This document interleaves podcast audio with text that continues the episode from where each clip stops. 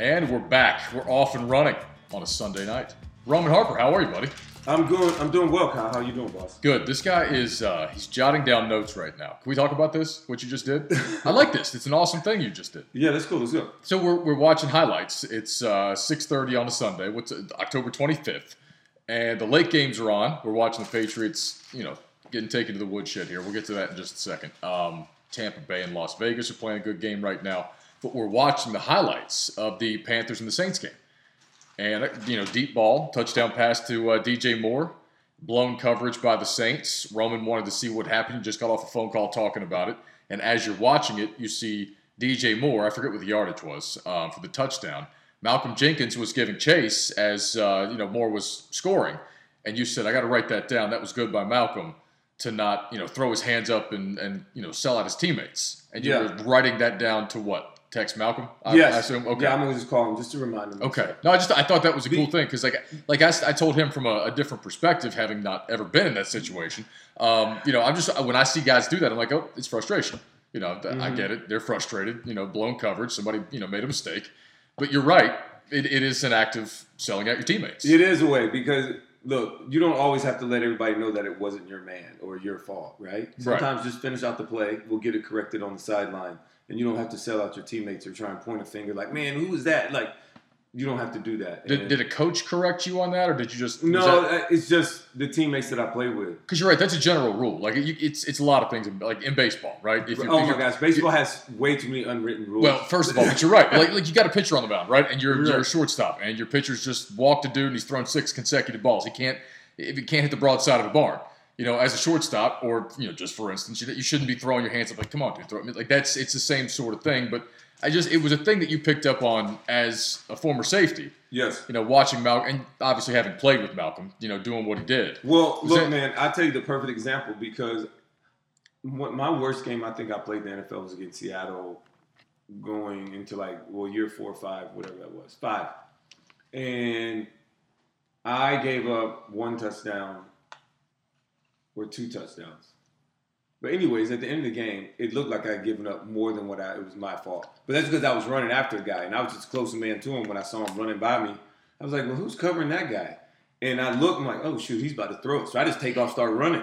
And the media said it was my man, like I had blown the coverage. And I was like, no, I had my guy, but I saw him throwing the ball, but I didn't turn around and point so that you don't know. But that's a constant, that's a professional move. When you get to a place and you don't do that, you just you're just confident in yourself and you understand. I don't have to answer to the media. I don't have to answer to the outlook because they don't understand. But I'm not going to sell my guys out either. We need to get to the sideline. We got to get this corrected. I just saw him running, so I just wanted to try and chase him because Right. I, I don't want to give up a touchdown. That's my job as a safety. Is you know get us to the next play. Yeah, That's a job as a safety. So, um, it, dude, it's just really funny. So yes, that's why I did it. And a lot of people don't understand that. That frustrates me when I see guys throw up their hands all the time. Like I don't want to see that. As a DB, you look confused. You guys don't look together. Right. Communication's bad. It just does not look good. yeah. And you have to be better than that. And as a group, as a unit, that's how you have to play. The best ones are a unit. It's not just one guy. It's everybody's together because you constantly have to communicate. They don't even have crowds. It's not loud. How you blowing coverages? you know what I'm saying? Yeah. I Like we all can hear each other. right. So there's definitely we're not even having to use hand signals, which is normally how you have to communicate. Yeah. And they're getting it wrong. And when you see these things, that's why my, my boy called me because you know he was um, down there by the and was asking me what coverage was that. And the way it looked like either I got I would have to see all 22 cut up, but he either bit on the pump and go he just didn't stay back. I don't know what it was. Yeah. Well, it was a good game. I mean, I, either way. Uh, First of all, I would like to transition to that kick. That kick was a hell of a kick. Joey Slye. That was awesome. If you haven't seen it, Joey Slye. It's almost like he didn't kick it hard enough. We got to took the, we got to talk about the third down sack in a second. But you're right. Joey Slye was was was on fourth down was asked to try a 65 yard field goal, and it came up like he kicked it 64 and a half. Um, I mean, it just it went right underneath he, he kicked it about 62. yeah, yeah. It right. was I mean, like it was around. It was because literally once it hits the top, you never know what it's going to do. right. If you hit the top crossbar, you, but you give yourself a chance. Yep. Because it can go either. It goes all see, did you see the the quadruple doink at Rice yesterday? The quadruple doink. Yes, seeing some of my guys from work uh, over at uh, over at ESPN, they they showed it to me. uh, his name's Brad. He was like, I was like, dude, like I've never seen uh, like the the range of seen- reactions so he on the said field. He'd seen three, and I had never even seen two, more than two. Right. He's like, I've seen three, but the four, I've never seen. Never that. seen it. Like when, you watch it, the range of reactions. like, and it wasn't just a normal doink. It was like one crossbar to a crossbar. Right, and then two bounces, all, and then like you watch the players. And the one guy's devastated. The guy over here is like ecstatic, thinking that it went his way. It's like three or four guys don't know what to do. Oh, no, no, I'm talking about the players on the Oh, field. That, like I think it was the left tackle was like, or no, the, the- yeah. the- oh god, it was funny. You got to watch it again, man. Like the range of reactions on the field was amazing. It was so good. So yeah. Anyway, um, no, the, uh, Joey Slye almost hitting a 65 yard field goal was cool. Third down sack on real quick. Um, it doesn't matter, but like uh, Teddy Bridgewater played well today. He's good. He- he's a really good quarterback. He's been look. That's the most frustrating thing about living in Charlotte, Kyle. And listen to your radio because I try to support you. I do. I well, I listen to talk sports talk radio. Yeah. and I never listened to sports talk radio my whole life. I don't blame you. So, all right. So, um, but you know, I love you, dog. You're my boy. So Appreciate it. I, I'm, I'm, I'm showing support, and when I hear people talking about they're going to lose and Teddy, they want to get Trevor Lawrence. I'm like, well, what about Teddy? You didn't give him a chance, and he's the only reason you guys are good right now. And he is the biggest difference maker. Him, the connection between him and Robbie Anderson. DJ Moore, they got to continue to find ways to get him and get him continue to get him going. But I think Joe Brady, the X factor in this is that he's found ways to be creative with Curtis Samuel. Yes, hundred percent. That is what's the difference maker. So if they can keep that going with Christian McCaffrey, right? You have to continue to add on to this. Christian can't come back and be like, dude, I want, I got to get me. Nope. I got to get me. Nope. He has to find a way to be the explosive, elusive player. And, he, and he's that like, he that's is. the kind of person he is anyway. Like he's not going to come back demanding the football. I know, but he demands time, though. Oh, absolutely. You know what I mean? No, no, no. And Mike Davis has played his tail off, you know, for the better part of five games. Correct. But I mean, He's they- limited though. That's what I'm saying. They need Christian McCaffrey- back. Yeah, yeah. They need Christian yeah. back. I just, I just want to see how this thing continues to play. But if you're going to put Curtis Samuel at running back, that means Christian's not going to be in. Or are you just going to split Christian out? You know, so Well, the I want to see how they want to get creative with it. But you know how this is. Like you were, you talked about it. The frustrating thing sometimes about Charlotte is that everything still gets filtered through the quarterback system because or situation because Cam Newton, Teddy Bridgewater. Teddy Bridgewater was like 23 of 28 today for like 254, two touchdowns, no picks, and he got sacked once, I believe. Yeah, And he felt the pocket well all day. I mean, he, got. He, had a couple great scrambles, Dude, he, oh, he played a great football game today. Yeah. And you still, I still had people, Roman, in like respond to me in my mention saying, uh, Teddy cost us the game today. No, he did not. What, what, what football game did you watch? Like, because it wasn't the same one that I watched. Sir, because what I just watched was New Orleans go 11 for 13 on third down today. yeah, I think. don't think they got They broke a all. Panthers franchise record for, for third down conversion percentage against in a game, dude. When you when you hear but Te- Teddy, it's Teddy's fault. when you hear the guy calling the game, um, it was Chris Spielman's crew. He said, he said, "Oh, the Saints got him just where they want him, third and 12. Oh, my I God. I was like, they're on third down again. Oh, the Saints got them just what they want, third and 12. Like, Uh, they converted them. was yeah. They, They, converted like a third and 14 with the underneath pass to Alvin Kamara. Look, and the thing is, I, I'm not even going to bang on them too hard because they're already without KK Short and Gross Matos. Then they got they lost Juston Burris. Then on top of that, they lost. hey, uh, oh, whoa, whoa, whoa, whoa! Before we cry me a river, No, no, no, hey, no, hey, that. that. guy Brian Burns. is special. So first of all, he didn't whoop Terron, which was he wouldn't do that to Terron. He had to back up in and just abuse that that young man. The dip move. Oh my gosh, he that he's special. He has a special, unique ability that you can't coach or teach. Right. His body can lean and turn, and he's very nimble, and he is quick off the ball. The guy, I I just think you're doing a disservice by dropping him back. I, I think when you let this Yeah. kid stand up Yeah. and go get the quarterback, He's good at it. I don't understand it. That is the really only frustrating thing when I watch Carolina. I'm like, well, the 31st in sacks because they don't rush their best pass rusher every single play. So he should not be doing anything but going to get the quarterback. I don't care if you want to draw. Go get the quarterback. That's your only job.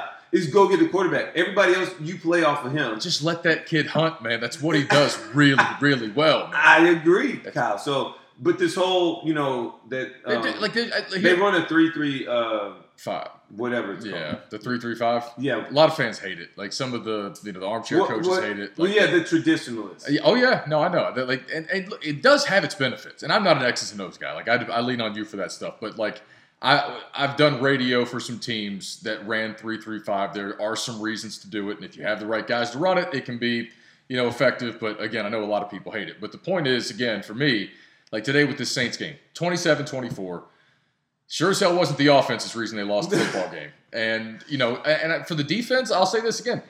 I I know it's next man up, and you got to have that mentality. But you know as well as I do, at some point you just run out of horses, and you you putting dudes out there that just can't get the job done. Well, Kyle, Is that not true? I'm not. It's No, not an excuse. I'm, no, it's not at all. But what did I used to? What did I, what else? What did I say about Carolina's team last year? I don't know. That there's a lot to say well, about well, that team. well, I mean, all right. The, so I like the the starting players, the starting twenty-two. I'm cool with. But then after that, it gets real. Tough. yeah, you did say that. And then now did you, look that. at another team who people think is even thinner than what they had last year, and it's really just a lot younger. Um, when guys get hurt or things do happen, you don't have the same amount of ability to replace them. But the safety getting hurt and Gross Matos, look, it's just really hard when you're bringing up guys that are rookies that have played like two games in their whole But career. I didn't like, say Rasul Douglas yet. Rasul Douglas has been playing his tail off. I know, but that's the that's the that's 2020. You're right. All right, so I can't. I'm not freaking out about it. Yeah, I'm yeah, just yeah. saying they, they got a bunch of dudes on the sideline. Right, but when you have to depend on, you're like you're using people's like you're dependent on gross matos to be an. Oh yeah, you, you don't want to have to do. You that. don't want to have to do that. Right. That's where that's what I mean by that. Right. It's not a knock on anybody. It's No. just like man, It's just, and the thing is, he was he was he was overperforming, you know, for Right. the last couple of weeks. So he was going to come back down to earth. There's no doubt Yeah. about it. But like as a rookie, yeah, I mean, you still want that production so long as he can but give it know to you, Though? and I, I you want him out there. I, I didn't think Carolina fit the zone run scheme well today. Sometimes the, the Saints gassed him in the run. Oh, game. Alvin Kamara got whatever he wanted. Uh, look, this guy Alvin Kamara is on a. He's talented. He is a He, boss. he might have a future in this league, man. Uh, might, might. He might he might have a future in this league, man. I mean, he just got broke off. He's, He's so he's He- tough. He's really good, man, and Sean do Sean and those guys do a great job of using him too. So All right, so we just gave Panthers and Saints fans some pretty good breakdown right there. I think yeah, it was very intriguing. I really enjoyed watching the game. I did too. It was I good. always like, cheer for the. Uh, the it- it was I a always cheer fun- for the players. it was a fun game. Like I, I enjoyed it. I really, I, I really enjoyed that game. I got frustrated for Carolina's defense. You know, because I mean, you know, Phil Snow's just looking out there like, uh, you know, we're trying to put guys in a position to succeed here, but uh, I mean, you're playing Sam Franklin, you know, undrafted kid from Temple, who's, Who's that? exactly. I mean, he, he's What, he- what position was he? he's safety. oh, Um, he's forty-two. 42, right? You know, had, had you didn't see him except for the first time last week when everybody started. Well, dropping. he wasn't. He wasn't that bad though. He wasn't. No, he wasn't. That's I- what I'm saying. No, he wasn't that He's bad. from. He's from Temple. yeah. Dude, they really have way too many Temple guys. It'd be different if Temple was a football factory. you know, and, and again, like you Kyle, I'm not. I'm, I'm I know, I get it, I get it, I understand. It's not exactly, uh, you know, Alabama. It's, just say it, just saying, man. But it, the point, anyway, what I'm saying here is, it, they got a ways to go, but uh, I, I, they fight, man. They compete. And, Yes. and that's what that's all I care about. I mean, I agree. They're a- gonna they're gonna make every game good. And They've given my, us seven entertaining football games from. my thing was this, and I said this uh, to somebody earlier was that hey, look, if the Panthers. This is the game to beat the Saints. If you're going to beat the Saints, this is the one. They don't have Michael Thomas. They don't have Emmanuel Sanders. They, they they're giving up big plays in the past game from so which they did that again today anyways. Right. Uh, so th- if you're going to beat them, this is the time to beat them. You don't want to face them later when they're healthy. So No. and maybe you're not as healthy. So That's the thing. I mean, they, they, they can get healthier. Um, mhm. But hey, like you said, Michael Thomas is Michael Thomas, and uh, Emmanuel Sanders, Sanders is having a good year. So he's starting to figure it out. It will, him and Drew. Look, everybody wants to knock Drew about his passing game. Da, da, da, da. Look, Drew's going to do what Drew does, and this offense looked really good today against a pretty bad defense, and it was mostly about third down, like you talked. about. look, bo- Sorry, we can leave this game. now. bottom line though, this is all free football. This is the fact that we even get football, Mhm. given the conversations we were having two or three months ago. Oh yes, I'll just take it. Like you know, doubt. I'm not. I can't even get too upset about. I'm not. I, I'm just excessively optimistic about the football this year. You're not going to bring me down. We get to watch football. I'm yeah, good. man. We didn't think we'd have this. In, Like my Hokies got. They lost to Wake Forest yesterday. oh yeah, and, that uh, was a big upset. You know who messed that up for you? Yeah, oh, I can start naming names. Yeah,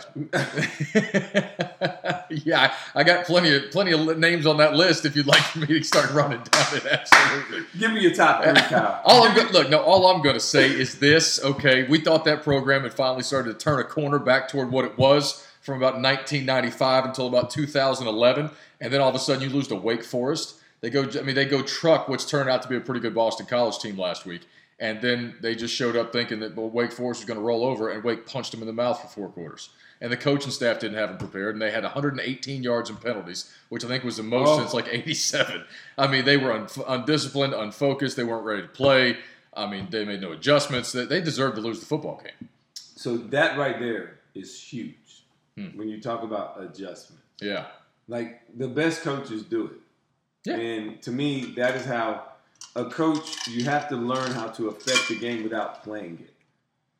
Those that is the that is what the greatest, the best coaches do. They Sure. affect the game without even playing it. And to be fair to the coaches, they didn't throw three interceptions. Hendon Hooker did that. So, like, Right.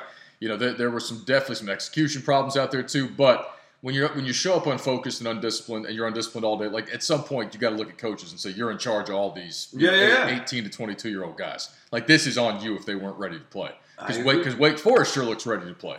You know, Dave Clawson's group didn't seem to have a problem being ready to play when they kicked that football off. So You know? you know, I think it's on him. How about this, by the way?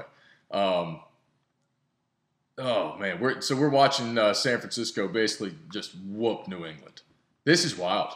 I mean, Cam Newton has been pulled from this game. He just threw. Check this out. Cam Newton just became the first player in NFL history to throw for 30,000 yards and to run for 5,000 yards. Just did that this afternoon, and he did it right before he threw his third interception of the day and got pulled. I mean, you, you talk about having a, a contrasting afternoon. Uh, you, you become the first player in history of the NFL to do that, and you also get pulled from the game because you're having such a bad afternoon. And that Patriots team, they're, they're I mean, think about all the opt outs They had a lot of opt outs. more than anybody in the league by They far, had think, a right? lot of opt I mean, you're talking about Dont'a Hightower and yeah, Patrick like Chung. really good players. oh yeah, like like was Marcus Cannon? I mean, those guys Yes. had several guys opt out of the season. Um, they just, I don't know, it's weird. I, the, I bet Boston, the, the airwaves in Boston are going to be, uh, whew, bad tomorrow. Man, my boy Rob Minko said it though. He said, "Man, Cam's got 20 years of pressure on him." Oh yeah, I, it's funny you said that because I turned on the TV this morning and I was watching the uh, the uh, whatever the ESPN pregame coverage is called, Mhm. and and Ninkovich was on the screen. Yeah, that's when he works. And, and he said uh, he said it this morning. He said it's the biggest game in the, in the last or in 20 years of Patriots football. Like, what are you talking? And then I stopped and I was like, well, in some ways it kind of is. It sounds ridiculous because it's not really. Like there's no, there's nothing at stake necessarily, Right? you know. But it's just the first time they've been in this situation in a long time. Yes. And you know, because it's football, because it's the NFL, it's going to be a referendum on Cam. And yes, That's why I want. That, that's why I want Tampa to just keep winning too. dude, the, how about the Antonio Brown thing? What about it? I, I, what do you mean? What about it? Antonio Brown's back in the NFL. That's what. I knew it was going to happen. Well, I'm not shocked that he's back in the NFL. I'm just saying, you think about all the things that man's been through in the last 12 to 18 months. 90% of it was self-inflicted, and here he is because he can ball. He's back with an opportunity with a and, and I would probably say like 95 percent. yeah. I was being nice. I was trying to be nice about it, but Yeah, yeah, 95 is more accurate. I think we got to call a spade. I, it's been bad. It's not been a good run for him, and it's mo- he's, he's pretty much shot himself in the foot the entire way. Um, I, I they're I don't even know what to say about that. Like it's it's about to be. We know it's going to be Kansas City and Tampa Bay in the Super Bowl at this point. I mean, Le'Veon goes to, to KC, and now AB signing in, in Tampa Bay. I can't wait to see Le'Veon in KC. Oh man, I'm telling you. I mean, Clyde Edward Helaire. I mean, just more weapons. oh man, that's wild. Like there there's some good football ahead. I think. Yeah, man, I'm really excited. If they can stay COVID free, I don't know if they can do it the rest of the way. The way things are popping off right now. Okay, that's that's from your Instagram. Okay, you talking about? from, the, from the bar you just showed me, that place had it popping off. Yeah, that was Twitter. That was uh, okay. I'm not gonna. Yeah. Call, I'm not gonna call out the spot, but that was from like a uh, a a, restaurant slash bar in Charlotte. Man, they are. Uh, let's just say they're not social distancing. no, not at all. There's not much. There's not much PPE in sight. I don't think there's a whole lot of safety protocols taking place, man. Oh no, Uh. it was. Um, these cats had a whole chonga line. They were going in. Kyle. I was like, oh my goodness.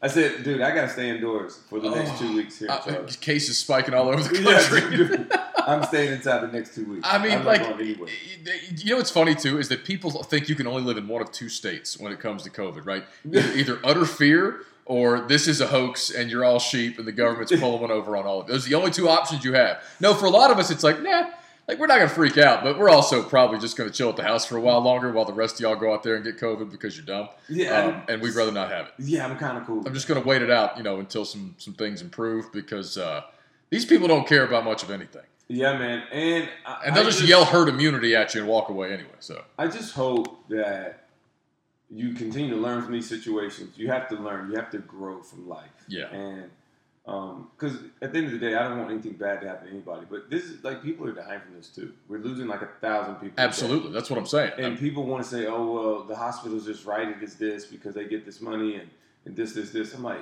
"Yeah, that's true, but it's still happening." Well, uh, Like, but here's the thing. That's the, but that's the thing. Like, I personally know two people that have like this. Right. This took a heavy turn, but like you're right. I personally know two people that have died from COVID. Right? Like people that I knew well. Yeah. And so you're right. And and so that's like I but joke. I, but people don't give enough empathy to that, Kyle. well, no, but you look. You want to go down this road because I'll tell you right now. I've told some people to their faces that it's not my fault they didn't pay attention in high school biology.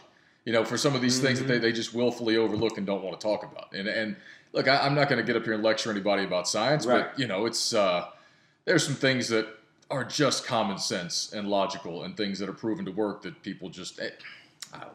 I, it's frustrating, but you're right. That, Anyways. but, you, but the NFL stuff frustrates me too with that. Okay. And and I don't think you know I joked about the are they going to finish the season thing. Yep.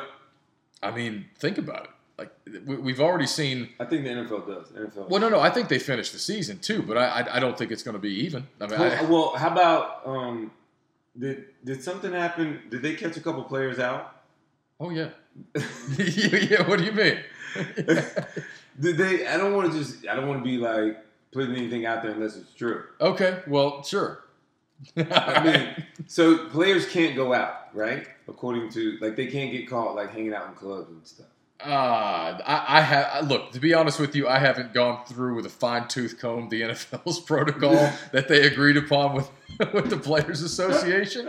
So uh, yeah, I, I'm like you. I'm gonna chill on the uh, you know Yeah. So yes, all right, Kyle. Um, I mean that means you just can only party with your teammates. Which some guys are cool with that, but it's other guys that have different different lanes and like you know they ain't really like they ain't fucking with the, the team like that. It's just what it is, and that's what is so weird and unique about a locker room because we all come together for one common goal. right.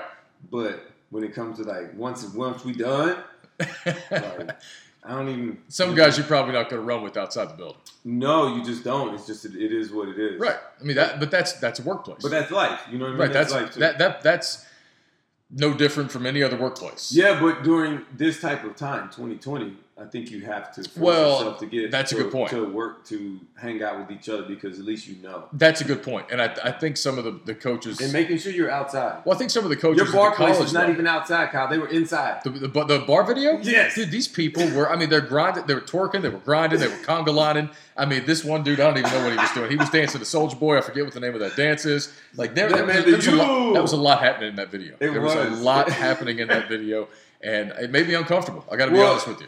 When I heard it, I was like, God, what is that? Can I tell you, like, I'm gonna tell you something then. I, since I, since we're protecting names, or we're not using names to protect the innocent, or whatever this is. So I go to this concert on Friday night. All right, check this out. Uh-huh. So I go to this concert on Friday night at uh, Charlotte Motor Speedway. We go to the Avett Brothers. yeah, uh, but you guys pull up a truck and it's just you and your wife in It's- the back. it's awesome. It's like that's that's that's the definition of social distancing. It's the best. I'm telling you. I keep telling people I wa- I want concerts to be this permanently moving forward. It's the best experience. You bring your own food. You can sneak in your booze. You get to wear. I got an air mattress in the bed of my truck. I'm in bed in the back of my vehicle, and can't nobody come near me. It is awesome, except somebody did. oh no! and and oh, and, no. it, and it really pissed me off, Roman. So I'm at the track on Friday. Imagine this, all right? So I'm at the track.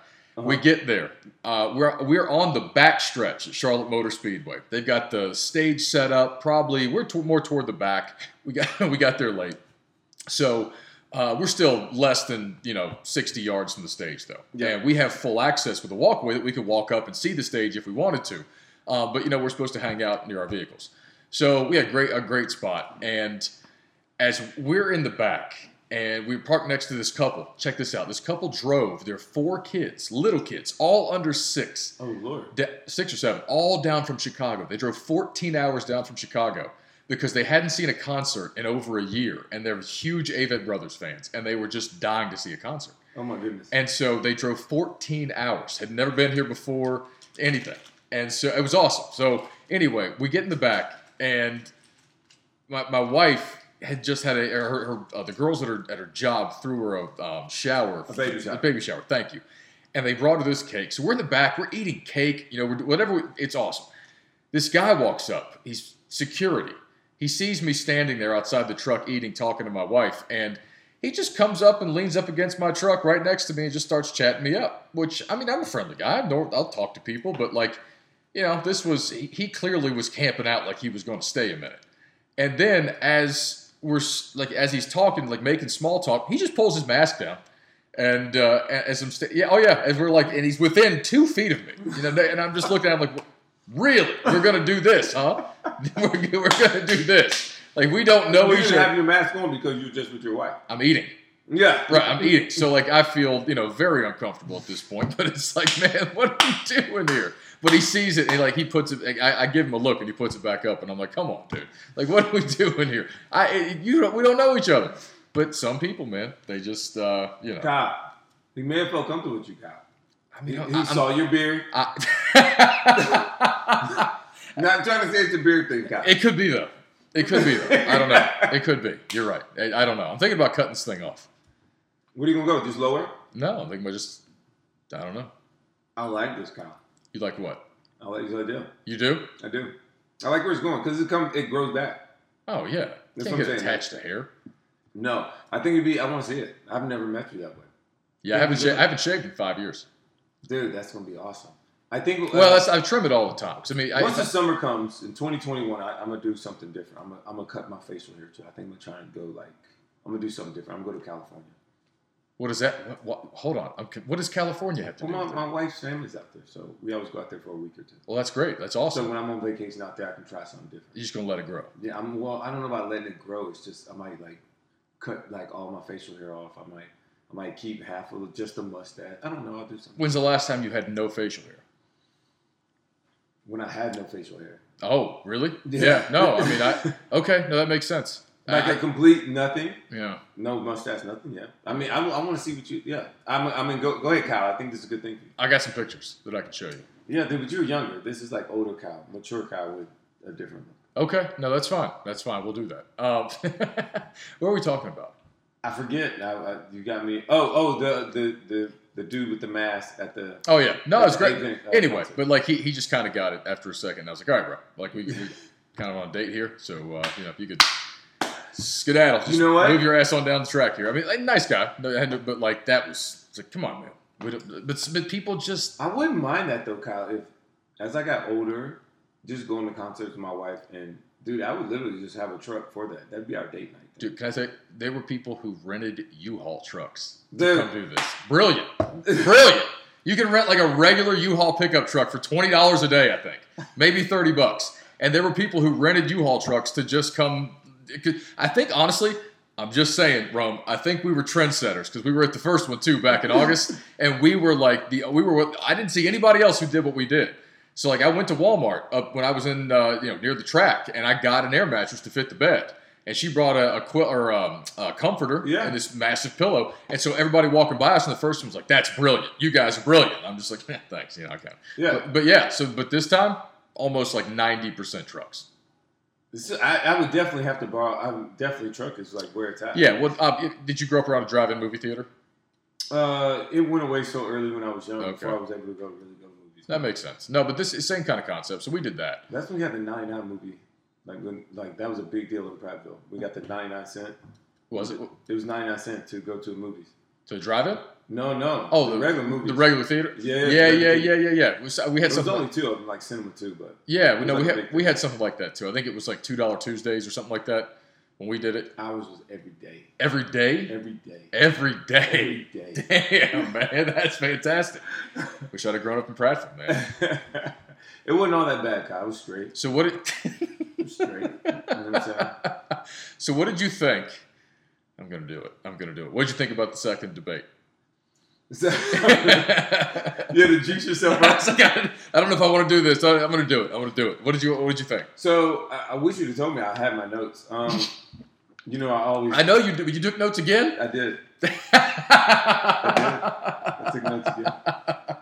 So it was um, at least we got a little bit more information driven. Um, at least in and um, our president was not cutting off so Joe Joe Biden the whole time. So it was that played out better. The moderator was pretty good too. I thought she did a great job. Kristen Welker. Yeah, and she followed up questions. I like that she followed up questions. I Yeah. thought that that was good. I joked after she that the uh, NFL should hire her as the head of officiating because uh, she's pretty good. She follows up questions. yes, she does. She So keeps when it you give moving. us, when you give us an answer, I, I want to have another. I got a question. She wasn't there to argue with you about who was going to talk. No, this is what we're about to talk about. Right. Hurry up. And if you need a little extra time, fine, but don't keep asking. Like Yeah. she, she, she, was on it, man. Everybody only had like one rebuttal. I know. Boom, boom, and okay. She's boom, like, hey, come gentlemen, I'd like to keep it moving here, Come so if you could please be on. And quiet. I felt like she got to everything she wanted to get to. Well, between that and the mute button, I think, look, we found a formula here, right? Yeah. I think we Yeah. found a game plan moving forward. We need a mute button and we need Kristen Welker, and if we have those two things, we got a chance. I agree. I mean, that was one of the best things I, I heard from the whole thing. I, I thought Joe was pretty consistent all the way through, and I thought he faltered at the end. And I, I think the whole It's, yeah. the whole um, the gas and oil industry uh, question and answer at the end was not great for him. But I, I- I think I understand. He's trying to get zero emissions by 2050. Yeah, And look- if they are able to deliver that plan, I don't see why not. Why do we not I, want can I say something about that real quick? Because I, I understand why. First of all, I understand why like Trump jumped up because Trump Trump's face lit up when he said it. Right, he and did. he He was like, "Whoa, whoa, it's a big, thing." it's a big statement. It's Yes, the it statement." He said, and, and, and it is at the same Right. time though. As- Like I didn't come up uh, in the oil industry. Like I didn't grow up in Texas. Right, exactly. But but I, I I, was raised but I was raised by coal miners, Mhm. and it's a very similar type of deal. It's okay? a huge deal. And so both miners. my both my grandfathers were coal miners. My dad was a coal miner for a while. So like I there- there's a big and that's like a dying industry there's, too. there's a big part of this conversation that, that I do understand. And it is a finite resource and it is polluting the environment and has been for a very long time. It, it, it baffles me. And look, Joe is not a great debater. Never has been. I keep mm-hmm. saying this. You know, it, it- there's something to be, said. and he's he's performed really well at times. Other times, not at all.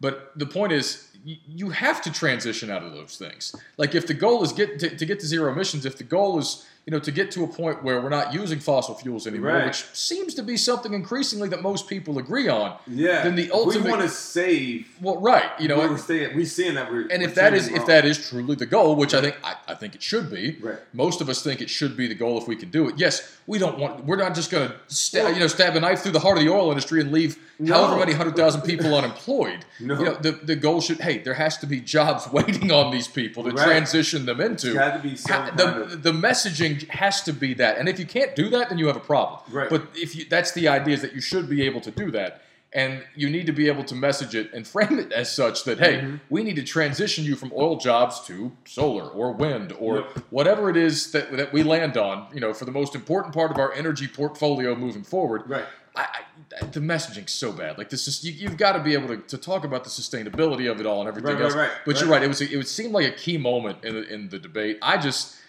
But then, but the Kyle, but the big picture though, let's let's talk about is that they said what 50 million Americans had already voted right. by the thing is on. So you know, opinions are already kind of where they are, and if you feel certain ways, you're going to feel certain ways. And Well, that, that, to that point, that's what I was about to say. I just, again, I don't know.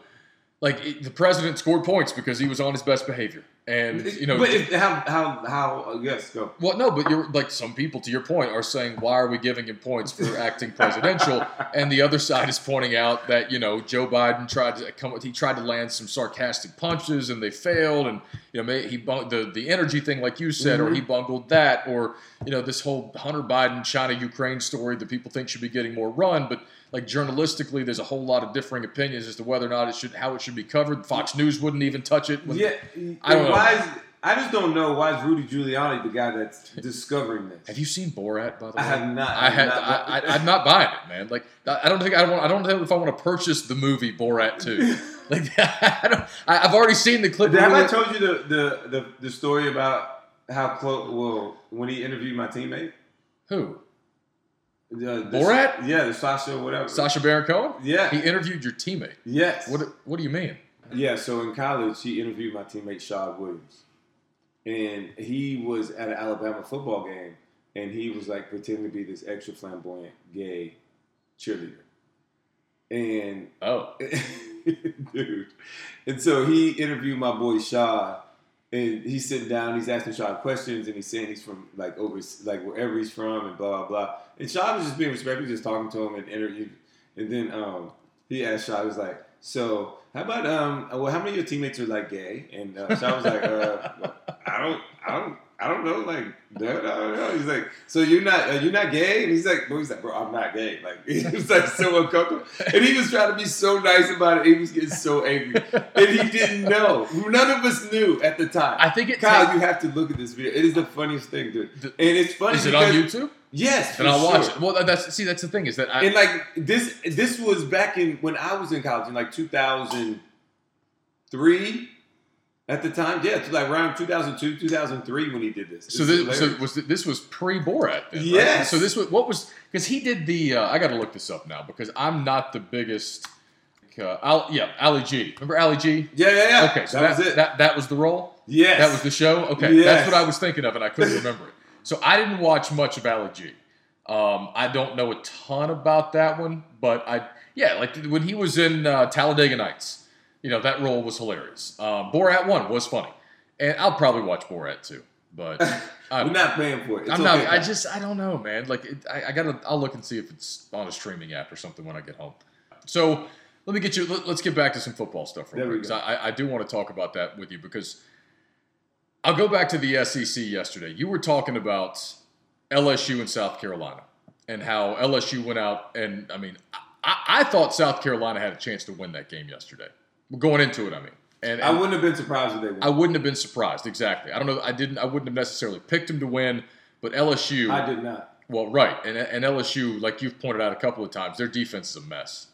Oh, they're awful. It's a mess, and so This is my own YouTube channel, so I can say. I mean, not YouTube channel, but this is my this is our own show, so I can tell you they are they are trash. oh, they're awful.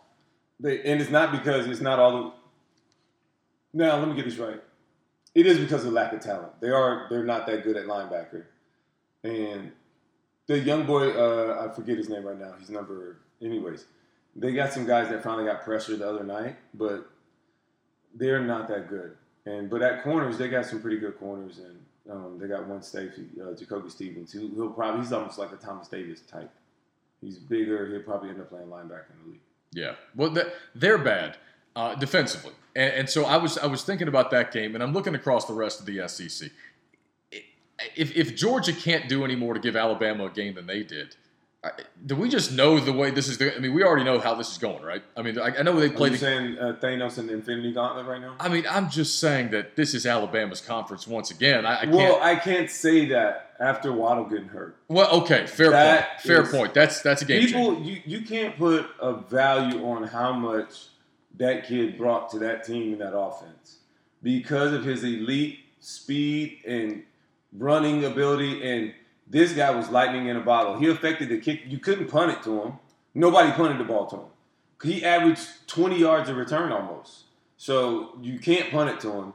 And when he's out there, he's a constant threat. The moment he lines up or motions or anything, the whole defense has to talk and adjust because he's that game breaking, has that kind of game breaking ability. So, um, to me, you can't you can't put a value on it. I think I think that really changes it. I know they had the uh, the kid uh, Slade come in, and uh, Slate, sorry, whatever. Um, I haven't studied that much, um, but yes, he um, he he's not a threat. He's not a threat like Waddle is. Waddle is a real true threat.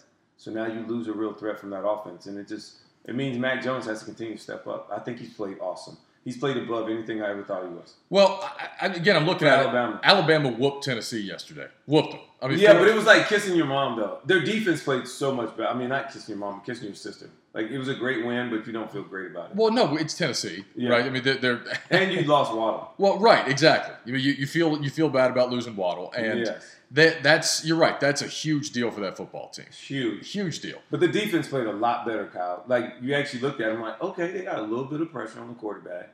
They knocked a couple passes down. They didn't like have like blown blown coverages. Um, they tackled well in space. But can but Tennessee's offense, I don't understand this.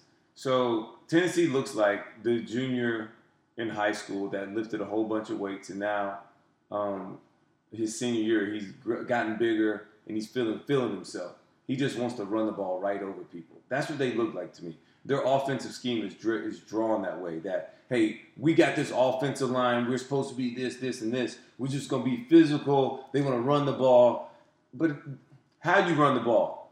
How do you how do you actually run the ball? Right. How do you do it? Do we try and attack the edges, or are we just trying to run right at people? And to me, I feel like Tennessee tries to run too much right at people, like they're bigger than everybody, and you can't just push everybody around. That's why they got embarrassed against Alabama and Georgia because Georgia and Alabama are bigger than them, and have been doing it for longer. Got embarrassed by Kentucky too. Yeah, Kentucky beat them up. Beat but, 'em up. But but that's because they turned the ball over. Well, okay, fine. That's that that's fair. But again, it, it's part of a really bad stretch from Tennessee. And and look, you're right. I do think that they've got this identity thing going that they can't really quite pull off. Right. Uh, you know, like at least not against the elite in in, in, in the conference. But I think again, it's Alabama's conference and everybody else right now. To me, the the Waddle injury is killing. Can we talk about? I did not know Nick Saban has won like Alabama's like twenty something and zero against East opponents, like some crazy stuff. You're not surprised by that, though, right? I mean, he's been absolutely dominant. He's owned. I mean, he's owned this conference. The man has ended careers year after year. Nick Saban has like sent people's careers to the graveyard, at least in the SEC. By the way, just as a quick aside, how about the job that uh, Eli Drinkwitz is doing at, at Missouri right now? Hey man, how about the job my, my boy Zach Woodfin's doing, the strength coach, getting them boys ready. I mean, uh, that's but yes, look, they totally shut down Kentucky. Kentucky's they can't throw the ball. They're very they're so limited offensively that and Missouri out physical them. I was surprised that if I looked up and said that who's going to have the most rushing yards and who's going to look like the more physical team, I would not have said Missouri. I thought it would have had to been Kentucky. I thought Missouri had to throw the ball more or seem more finesse offensively, but no, they handed the ball off and pounded the rock. And I didn't think they were able to push Kentucky around like that, and they did. And uh, they they been uh, they made Kentucky bend to their will. Uh, look, it- it's it's been an interesting start to the season for the SEC. Did you? How much Big Ten football did you catch yesterday? Any? Uh, just a little bit. Uh huh. I'm, I'm not shocked by that. Well, first of all, you have your SEC network responsibilities, so Yeah, yeah, that, yeah. that's a big deal too. But like, Tell me about it. I well, I, I, I saw Ohio State just take Nebraska to the woodshed Ohio State's so much more talented.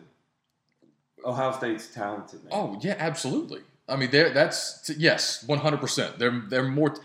Let me stop there. Can do you think that Scott Frost can turn can turn Nebraska around, whatever that means? because you you know that first of all they have a great fan base. Um, they really do. I think they still have the, the, the longest sellout streak in the nation. Um, They're not selling out now, are they? yeah, I'm pretty sure it's still going. I mean, they have the longest sellout streak in the nation. Hold on, hold on. Are they, they are they having fans? Uh, well, I don't know. Not right now. Just I don't. Oh, okay, I don't think okay. this necessarily. Count. Yeah, Okay, no. That is, so fans aren't allowed in. So look, to answer your question, no, and that is because it's just hard to recruit. No, once they left the Big Twelve, that changed the recruiting pattern for them. They're no longer recruiting out of Texas, and and you know, so now that that small that where who you gonna get? You gonna get some kids from Ohio? No, you're not. They're gonna go to Ohio State or another Ohio school because there's like six more schools there where, where do your recruiting base come from? You're not going to get kids out of Florida that really want to go to Nebraska unless you recruit them early before it gets cold. Yeah. By the way, I just double checked this. Uh, their athletic director Bill Moos said that uh, the sellout streak's still intact because if you can't sell out, you can't sell out. Okay. They, they have nobody in the stadium. But no, to your point, yeah, I, I just thought it was interesting. They brought home the, the golden child, you know, Scott Frost, and I, I like Scott Frost. Uh, I think that they can be good. Again, I don't know He they comes can. off as kind of arrogant on, on, on camera. You think so? Yeah, during some of his interviews. Okay, well, he can be pretty standoffish, but I do think like they can be I mean, good, they can can be good he. I again. I don't I'm think they can ever be great again. Good, probably not great. Um, but then again, with the right hire, I think anybody can be great. Look at Clemson. I mean, Clemson was not supposed to be what they are right now. Uh, you know, 12, 15 years ago. I, I, it's crazy. Dabo 09. Yes, I mean, 10 years ago even. Clemson was not supposed to be what they are. They had one national championship in 1981. uh, with Danny Ford. That was it. And otherwise, they were a middle of the road program for a long time. And Dabo just happened to have some magic, and they found the right guy, man. So I mean, it, right? He's in the southeast. He's in Clemson. They've got a football culture. They've done a great job fundraising. There's a lot that goes into it, but Yeah. you know, I think the reason I point that out is look, look at Minnesota with PJ Fleck. Nobody thought Minnesota would be relevant again in college football. No. They don't have any talent up there, much high school talent in the state of Minnesota. Um, you know, It's smaller. it's smaller, but I mean, it, well, it's a big university, oh but no, no, I mean like talent for football. oh, for sure. And so, but PJ Fleck comes along, top twenty-five run. You know, they're, they're tw- No, they lost other well, no, I know, but I'm saying like last year they had a really good year, um, nationally relevant for the first time in a long Yeah. time. Like you hire the right guy, it can be done. I was interested in seeing that game because I want to see Michigan's quarterback. He's not. I'm looking for. You, he, they're not good enough to beat Ohio State. That's the only thing I care about in the Big Ten. Nebraska? No, no, no. Oh, Michigan. Michigan. Oh, well, right. To what? 49-24 was the final in that one, right? Yeah, but it, it kind of got out of hand late. Well, no, of course, yeah, exactly. And so, you know, I, I don't think Minnesota's What going do you think? What was your impression of the Big Ten? Just Ohio State? Well, yeah, it's Ohio State. I mean, Penn State lost to what might or might not be a decent, you know, Indiana team when it's all said and done. Yeah, that was a that was a bad call. But, oh. But hey, man, but that's not my fault. You're number 18. You're a top 10 team. You can't go out there and lose to Indiana. I don't care how many players they bring. no, like we we can Or debate. maybe, or maybe Indiana's better than what we think. Right, and we can debate James Franklin's decisions all day long, you know. But Penn State, number eight team in the country, they're supposed to be able to go to Indiana and get a win. No doubt. And and look, I know Indiana's put on put some decent teams on the field here in recent years, but you know, I, if, if James Franklin is going to be one of the elite coaches in America, yeah, it, Well, look, and things happen too, won? What has he won? I, I know a lot of people say that, and it's a fair point. It's a fair point. What has he won? Um, It's okay. It's okay. I, it's not your. It's not your responsibility. no, that. no, I know, I know. I, I can't. Uh, that's, I, I just, I don't know. They got to win that game though. Otherwise, it's. But here's the thing, and I, I say this too.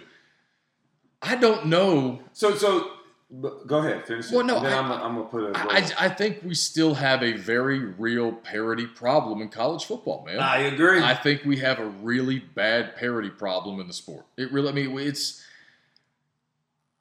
I, again, I went to a, a quote unquote football school. You know, Mhm. we played in exactly one national championship game. I am not confident we'll ever get back to one right now. You know, I'm, I'm really not. I am not confident that we will ever get back to the national championship game. Yeah, just- but you know what? There are a whole lot of fans out there from different fan bases from pretty good football programs who feel exactly like I do. I mean, Tennessee fans right now feel like they will never get back to the national championship. Nebraska fans feel like they'll probably never get back to the national championship. Tennessee has.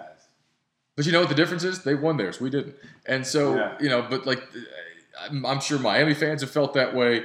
Um, know Michigan, a couple they do. Michigan fans you know, Oh. have felt that way. Michigan, they're just trying to beat Ohio State. Absolutely. Oregon fans felt that way. You know, they. Yeah. So I mean, I just think that again, that there's so much concentrated at the top. And so that to me is why I'm so appreciative that Nick Saban has come to the University of Alabama. That's you never worry about them losing a game they're not supposed to lose. Like it doesn't happen under him. Like so when I hear Penn State's not ready or Virginia Tech came out there and just laid an egg randomly, how does that happen?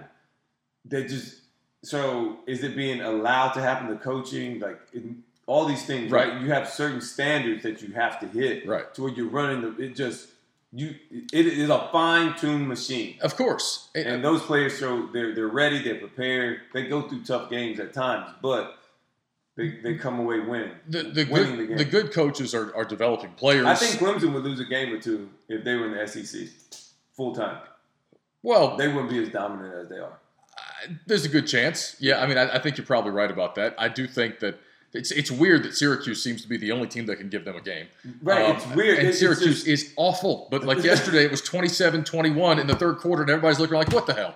Like Right. this doesn't make any sense." They just got blown out at home by Liberty, and you, you're th- th- really this week. Yeah, this is what you're gonna do. It's so it's it's weird to me. It, it's it's strange, but you know the point being that you're, you're probably right. I mean, I, I do think that you would see, you know, they wouldn't be quite as uh, unblemished. right, The right. last right. couple of years, the ACC's been bad, and that's where again I go back and I, I talk about you know mild mater all the time and because this is it's not a, knock on Clemson. They are legit. Well, They no, are- it's not. They're, they're But but it, it, there- there there's such a good example of just how quickly the balance of power can can shift in college football if you hire Mm-hmm. the right guy and and you have the right kind of support. Like you know, when I was a student in Blacksburg, it was 2004 to 2008, 2009.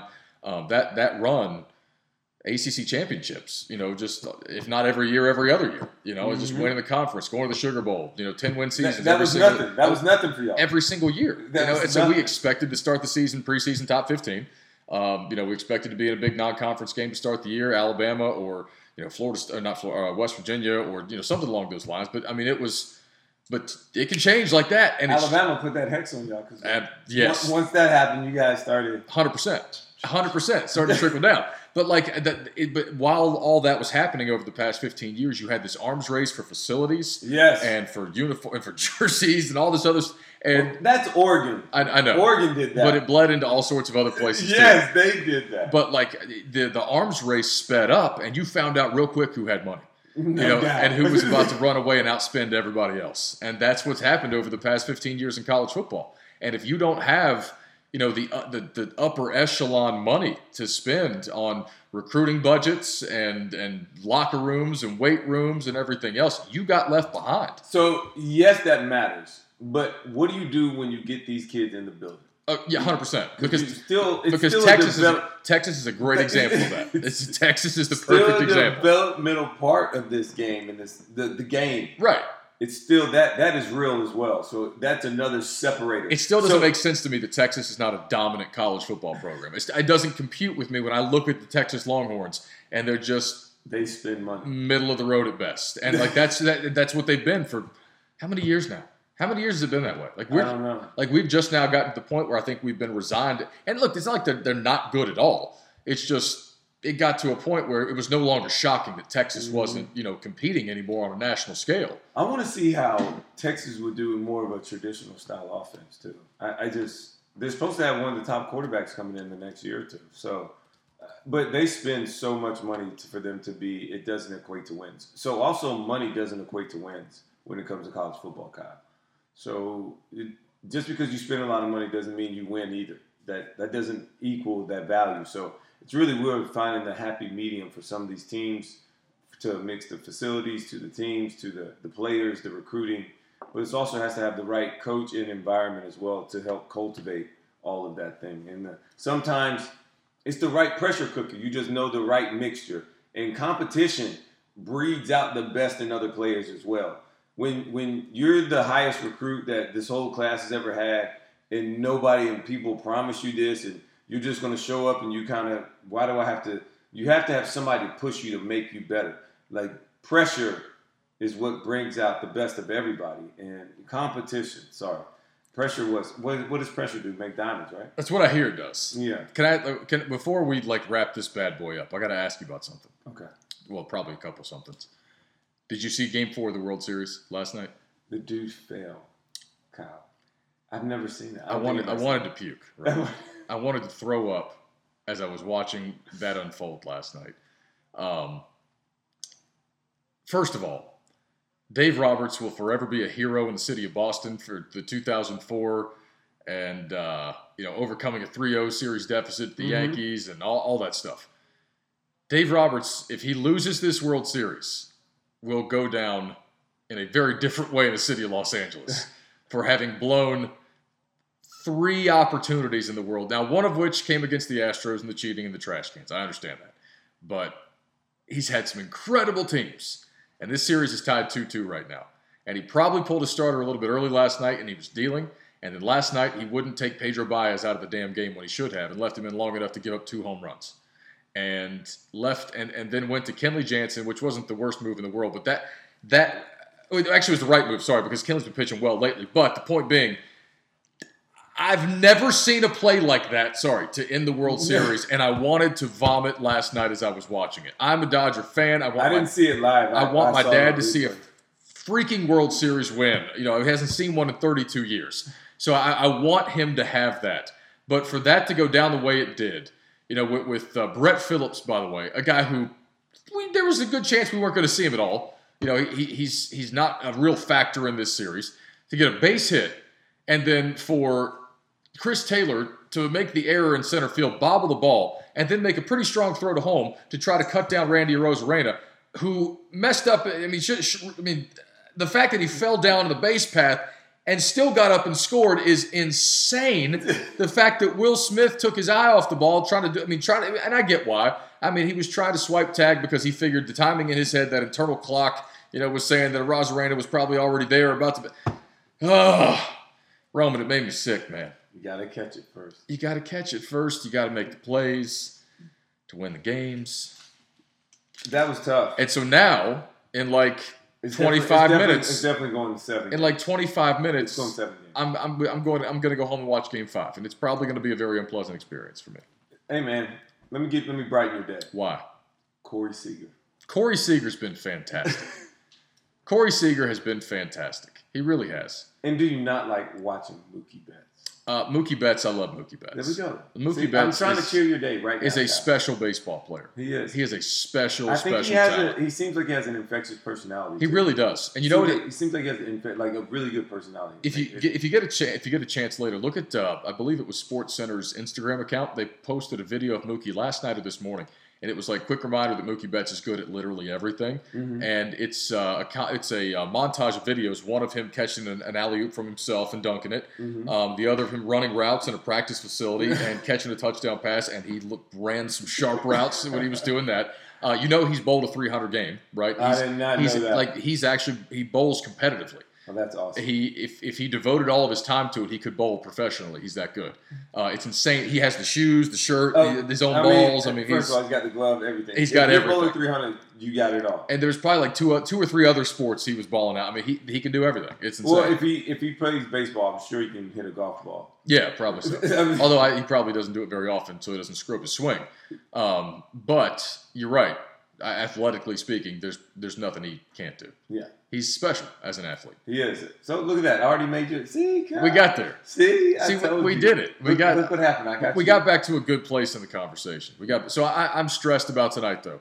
Uh, You should be. I think the Dodgers win. Well, who's pitching tonight? uh, Clayton Kershaw. See, that's the other thing. They kind of robbed him of a moment. It did because now Because he's he back on the pressure. well, he could have closed out the World Series tonight, man. Oh, With yeah. little, he, the man never gets to pitch without pressure in the World Series. Dude, he's now all It's the pressure in the world. is on him. Always like a two-one ball game. Somebody makes it, And they gave him runs the first game. Yeah, that some- was that was huge. and there's always some stupid we talked about that, Kyle. I We know. Said, we said, we said, man, they got it. There's always some, give any runs. some stupid inning where somebody makes an error some swinging bunt, somebody gets on, and it leads to an avalanche, and it's just something dumb like that. And he never gets any run support. It's always a some 3 2, 2 1 ball game where he has no margin for error.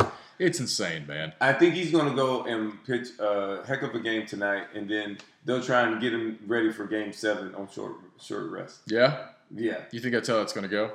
or they're going to they're going to pitch him Game Seven. Man, I hope you're right about that. I hope so too, man. Kershaw, I, I just feel like, man, hey, look, he needs It's a good- it. It's a good series, too, though. It's a It re- is. it- and Tampa, you got to give Tampa credit. Tampa just keeps hitting home runs. Like whenever it matters, or you think you got them out, the Dodgers can't get enough runs. no, no, they can't. you cannot let up on this Tampa Bay team. Well, no, they, they, there's no quit in them. And they, they, first of all, Kevin Cash is a good manager. They have the better manager, and I like Dave Roberts. Seems like a super nice guy. Tampa has the better manager. In, mm-hmm. in the, I, mean, now, why do you say that as a non-baseball guy?